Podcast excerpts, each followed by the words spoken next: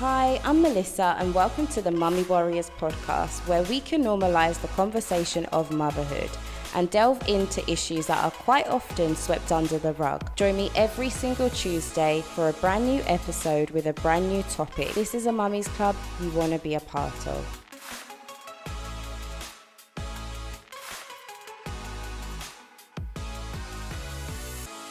Hi, and welcome back to the Mummy Warriors podcast. I'm your host, Melissa, and today I'm joined by Nadine, who is a mum of three and a family vlogger. Nadine will be sharing her journey of giving birth to her son Harvey at 25 weeks and raising awareness of life after NICU. Nadine, welcome to the Mummy Warriors podcast. It's a pleasure having you here today. Hello, Melissa. How are you? I'm good, thank you. Thank you so much for taking the time out to be here today. So, firstly, I'd love you to tell our listeners about yourself and who you are. I'm 24. I'm a stay at home mum to three children two boys, one girl. I also study um, photography and I'm hoping to eventually grow a business from it. And I used to uh, own my own candle business, but had to put a stop to that due to the early arrival of um, our son Harvey. So, I want you to share your story of having to give birth to your son at 25 weeks and the weeks that led up to you giving birth. Yeah, no worries. Yeah, so Harvey was born um, early due to a few different complications. Um, I was deemed high risk when they discovered PROM, which is premature rupture of the membranes. I had not, virtually no fluid around baby by 20 weeks. Um, before then, I was having some bleeding on and off. A few of the bleeds were quite um, big and scary. Mm-hmm. I don't um I don't think my, my, myself or my partner will ever be able to forget like how traumatizing some of the bleeds were because they were yeah they were quite big Right. but um yeah after our 20 week scan we were sent down to Adelaide uh, which is five hours away from where we live in um, Whyalla South Australia um, we stayed at the Ronald McDonald House for about a month before Harvey's early arrival. In that time, we spent about three weeks in hospital on bed rest from um, having continuous bleeding on and off in that time.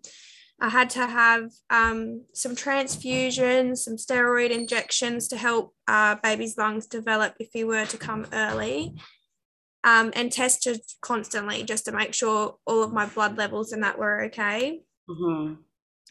Um, while I was down there, the MFM team, the maternity fetal medicine, picked up that my placenta was looking quite funny and starting to detach away from the wall.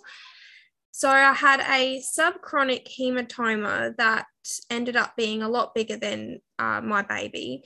And for those who don't know what hematoma is, it's when the blood starts to pool or clot surrounding the embryo but this usually resolves itself by a couple of weeks or even a month. But mine didn't. And usually this happens in about 3% of pregnancies. And it's a quite common abnormality to be uh, to pick up. Um, I had one with my daughter, but it resolved itself quite quickly. So when we first found out about it, I guess we weren't really worried because we've obviously already been through it before and just thought it would go away. Right, right. Um, but by our next scan, um, Harvey also had uterine growth restrictions and he was behind in growth by two weeks. And then to top it off, my cervix was uh, quite short, measuring about two, two millimeters. So there was quite a few different complications that they were worried about. Mm-hmm.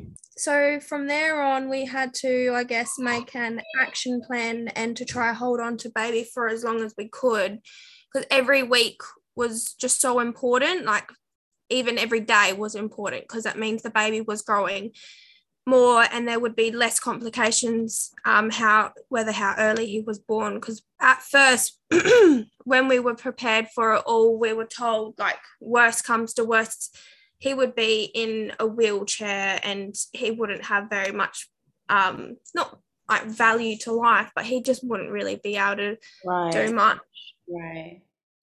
um so yeah we they um even asked us for about three weeks if we wanted to have an abortion.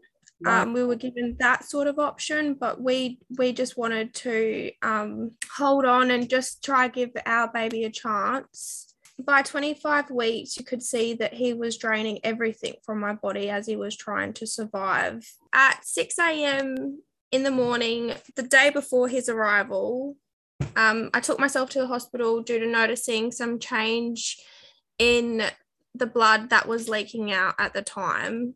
But um, other than the abnormal discharge, when I'd arrived to the hospital, I had no other symptoms or anything. I felt fine.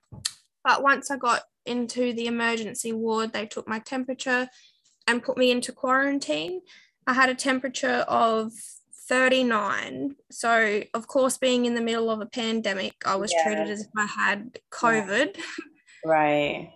yeah. So, I was put in a room on I guess quarantine or whatever um, for a few hours. I had uh, no visitors allowed. Um, I guess so. In that time, I just tried to sleep it off, um, trying to not worry or feeling scared being away from my family and not knowing what was going on. Yeah. Um, by the afternoon, the results had came back, and they were obviously negative. Um, I knew I didn't have COVID, but they had to obviously take precaution. Right. right. By the afternoon, when the results came back, they were um, obviously negative, but they had noticed that my infection markers were rising uh, in my blood test that they had t- taken. And the next morning, they done another blood test to just wait and see if they were rising or if they were staying the same. And yeah, so by the morning, they had skyrocketed and they were um, quite worried. I had chorioamniosis.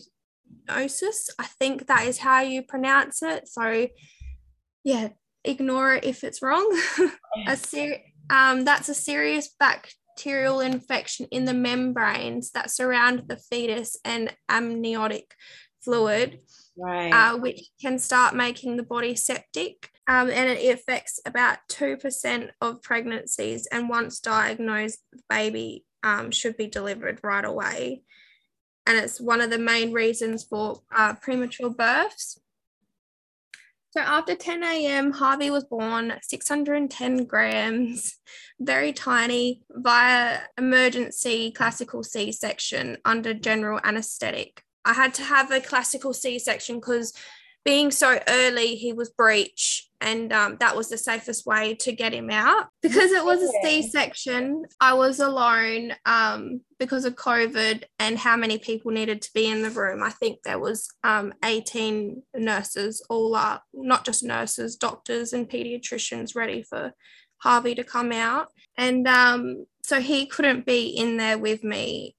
And at, um, at the end of it, after the procedure, one of the midwives made a comment that they could barely even remove my placenta as it was falling apart like tissue. The oh. infection that was in my body just completely destroyed um, my placenta and obviously just slowly starting to shut down my body. It flows. So in effect, was your was you kind of like your your body was literally shutting down, as in the yeah it was shutting down becoming septic because of how um how long the infection had been in my body. And i obviously didn't even realize that i had an infection because other than the temperature i wasn't showing any other symptoms i guess. And also when you said that um, when you delivered your son so no one close to you was actually present. It was just medical staff that that's all you yeah. had around you yeah yeah so it was quite scary. When um when i was like like laying down and they were prepping me for surgery and getting ready um i th- don't think it really hit me until they were putting the um gas mask on my face to put me to sleep and the lady said to me you know don't worry when um when we pull like harvey like the baby out we'll put him on your face and like let him like give you a little kiss or something. And after that, I just started like bawling my eyes out while he's like, they've got this little gas mask thing on my face. Mm. And then that's when um I, they finally put me to sleep. And that's all I can really remember after that, other than waking up in agony. right, because of the C-section, I'm assuming, and the with the I suppose the infection didn't really hurt. It just was the fever that you had. Yeah, no, no, I didn't have, couldn't, did not tell at all that I had an infection. So I, I guess I'm really lucky that I went up there when I did, because if it was any longer, like a couple of days or something that I had left it, the infection would have um, killed my baby wow. and potentially could have killed me. Wow. And literally, did you have this with your other previous pregnancies as well, or was it just this this pregnancy? No, just, just this pregnancy. Um, yeah, we've never experienced anything like this um, before. I had a, a high risk pregnancy, my first one, but okay. that that was a normal pregnancy until about 28 weeks. I went for a extra scan to check that um, I didn't know the baby spine was okay because they were worried about spinal bif- bifida. I think that's right. how you pronounce yes, it. Yes, yes. But they picked up that he had a diaphragmatic hernia, uh, which means his intestines were up where his heart and lungs were right. and um, they were pushing on them so he needed to have a major surgery once he was born so that's that's the only other really experience that we've had all of this was very new and obviously scary yeah and i've just sort of seen some of the the notes that you sent through and you said that they tested your placenta and basically this situation only occurs in one in 1,200 placentas, which yeah. sounds so rare.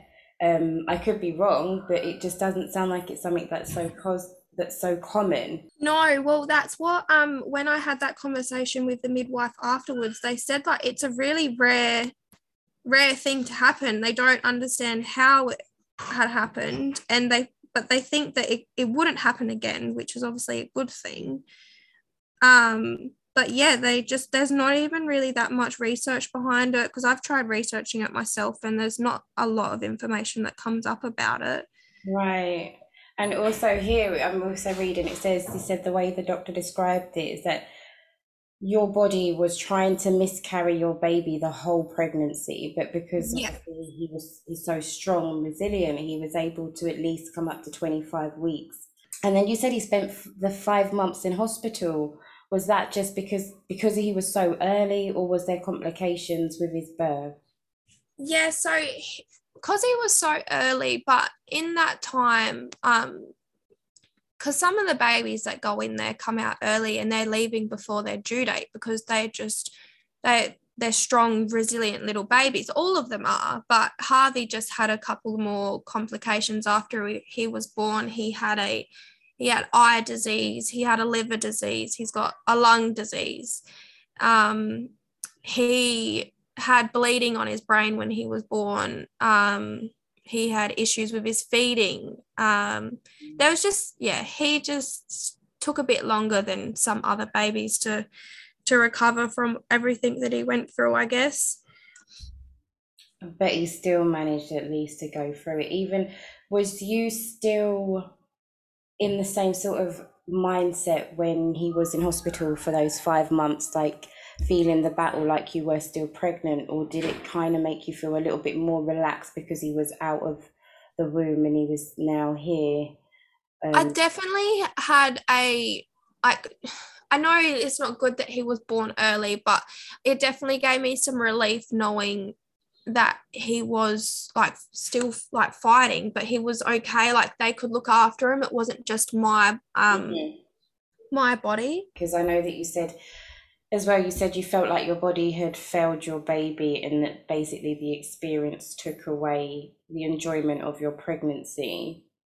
Yeah, definitely. Um, yeah, I definitely feel like it took the the whole experience away because you know you look forward to the especially like the last couple of months when you're nice and big and you're feeling all the kicks and movements around inside of you. But then when you're just watching them i guess grow and develop in a little box doing the things that you should be able to do it definitely is disheartening and takes a lot to be able to um, cope with and I guess watch him grow. Yeah. Yeah, definitely. And I suppose as well, you've obviously got other children as well. So the natural worry that you have with your the kids that you have, and then this newborn baby that's literally got to who's fighting for his life basically. Um, yeah. The the trauma of that it, it must have been life changing really. Um, yeah. What has inspired you to want to raise awareness about high risk pregnancies and NICU and premature babies? So, I guess the um, experience overall was like new to us, like I was saying. And um, when we were going through it all, all I did was just spend hours on Google and blogs and Instagram searching up different hashtags or yeah different keywords to just find someone that was having a similar experience as us. And it was there's I feel like just not many people talk about it because obviously it is a lot for people to go through. But those stories that we did find and that we could read that were happy endings and that they helped us um, yeah. cope with it. Yeah. And just some reassurance that everything was going to be all right. So I guess that's what sort of inspired me to try and raise more awareness about premature babies and everything that they go through. What advice can you give to mothers who have been through and are going through something similar to what you've been through? So, I really strongly believe that if you feel like something is wrong in your pregnancy or even with your child, that you need to stick to your gut instinct and fight for some answers that you need. Like at first, the the experience is daunting and you feel lost, confused, and like the day is never ending. And it definitely feels like it's impossible to get through. But it's an experience that you'll never forget and it shows you strength that you never knew that you had. So I guess just hold on, find the right support and stay positive because the miracles that are born in NICU are definitely fighters. I remember like my partner would say to me even when we were with my first born um like right now it feels like it's impossible but in a month's time we'll look back and wonder like why we were ever ever worried mm-hmm. you know like it's yeah and how is how is Harvey doing now? How is he how is he meeting his milestones and is he coming on much better now or we spent a couple of weeks uh, back in hospital after his first birthday um, due to him having some aspiration so getting fluid on his lungs and it turned into pneumonia and he just wasn't coping too well and had to require some more oxygen uh-huh. um, he also was quite low in his uh, um, iron and his blood levels, so he was anemic and um, he was quite lethargic all the time. So once we got um, some iron back into him, he's starting to develop really well now. We were a bit worried because he was still like a little baby, like 12 months old, and still wasn't sitting up or right. waving, saying much really. He um but now he's yeah sitting up waving starting to roll says mum and dad which is really oh, good wow. So hopefully now that his iron and we're getting on top of the aspiration we'll see some um, big progress in him. Well i think you must feel so proud that he's like hitting his milestone and saying mom and sitting up and rolling especially from yeah. where he's coming from like over a year ago to what he is doing today. And you must be so proud of him. And he's so yeah, strong definitely. as well. He definitely looks so strong. I've seen some pictures of him on instagram and he's so he just looks so strong and you know for what he's been through in his little tiny space that he's been here to still yeah. be resilient is amazing on his part as well. So tell us about what inspired you to create a family vlog blog. So, yeah, I was inspired to start writing about our family's journey and I guess everything that Harvey went through as a way of uh, healing and coping. Um, as I said earlier, when we found other people's happy endings in their stories, it was quite reassuring for us. So I hope now that our story can be support and someone else's survival guide, I guess, through their high risk journey and their NICU journey with their baby. Yeah, I think I think that's quite good as well because there's not that much awareness about it, or people don't really speak about it at all. I guess mainly because of the trauma of it all, you know. But yeah, of course, are like yourself and other mothers that are willing to share. For those that are too scared to speak about it, it would offer them some comfort. So I think it's amazing putting out content that other people can relate to that aren't you know usually mentioned or yeah don't see that much about um, but i would love you to tell our listeners where they can find you and find your family blog so I'm mainly on Instagram and I ha- have a Facebook page under Our Salty Days. We share everything about our journey um, with Harvey and even now what we do with our day to day life. And yeah, just to guess some more detail and insight into our family adventures. Amazing. Well, I want to say thank you so much for taking the time out, Nadine. It's been a pleasure speaking with you and sharing your story. I'm pretty sure that any everything's only going to be positive and you're going to go from strength for strength. So I really do appreciate you taking the time and sharing your story with us and our listeners. And yeah, all your details will be in the description of the podcast. No, thank you, Melissa. Hope you have a great day. And yeah, thank you for everything um, with trying to raise more awareness about people's stories and that. It's great. Thank you for listening in to this week's episode. Feel free to leave a comment, like, and share this episode. If you want a chance to be a guest on the show, all you have to do is send me a DM on my Instagram, which is at the Mummy Warriors. See you next week.